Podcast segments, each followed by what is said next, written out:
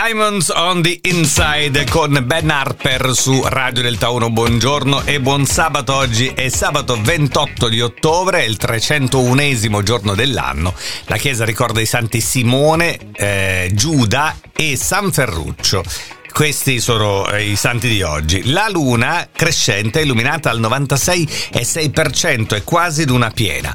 Il sole sorge a Campobasso stamattina alle 7.28, tramonta alle 18.02 sempre a Campobasso. Questi sono i fatti principali avvenuti nella giornata di oggi.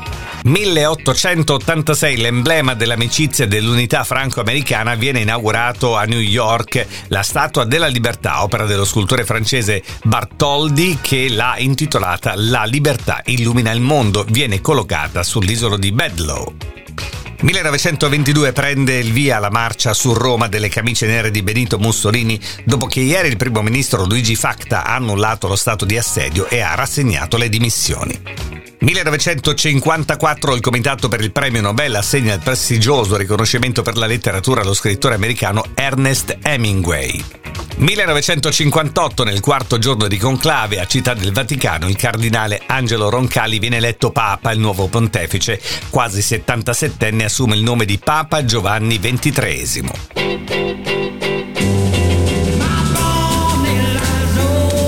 28 ottobre 1961 al negoziante di dischi di Londra Brian Epstein viene chiesta una copia di My Bonnie in cui un gruppo chiamato The Beat Brothers, composto da quattro ragazzi di Liverpool, canta con Tony Sheridan My Bonnie.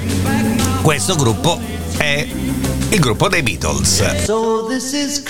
28 ottobre 1971 nello studio newyorkese Record Plant John Lennon e Yoko Ono registrano la canzone Happy Christmas War is Over. Per il brano è stato scritturato il coro dei bambini della Harlem Community Choir. 28 ottobre 77 viene pubblicato l'album Rotolando Respirando, il decimo lavoro di studio dei Pooh. Il lancio dell'album è stato affidato al brano Dammi solo un minuto. 1979 allo Stadio Olimpico di Roma, poco prima dell'incontro di calcio tra Roma e Lazio, un razzo uccide il tifoso laziale Vincenzo Paparelli di 33 anni, centrato in pieno volto mentre attendeva l'inizio della partita con la moglie Evanda Del Pinto. 2012 con un attacco informatico al sito della lotteria Euro Millions diffusa in 11 paesi europei un gruppo di hacker sostituisce la pagina di benvenuto con un passaggio del Corano in cui si condanna il gioco d'azzardo.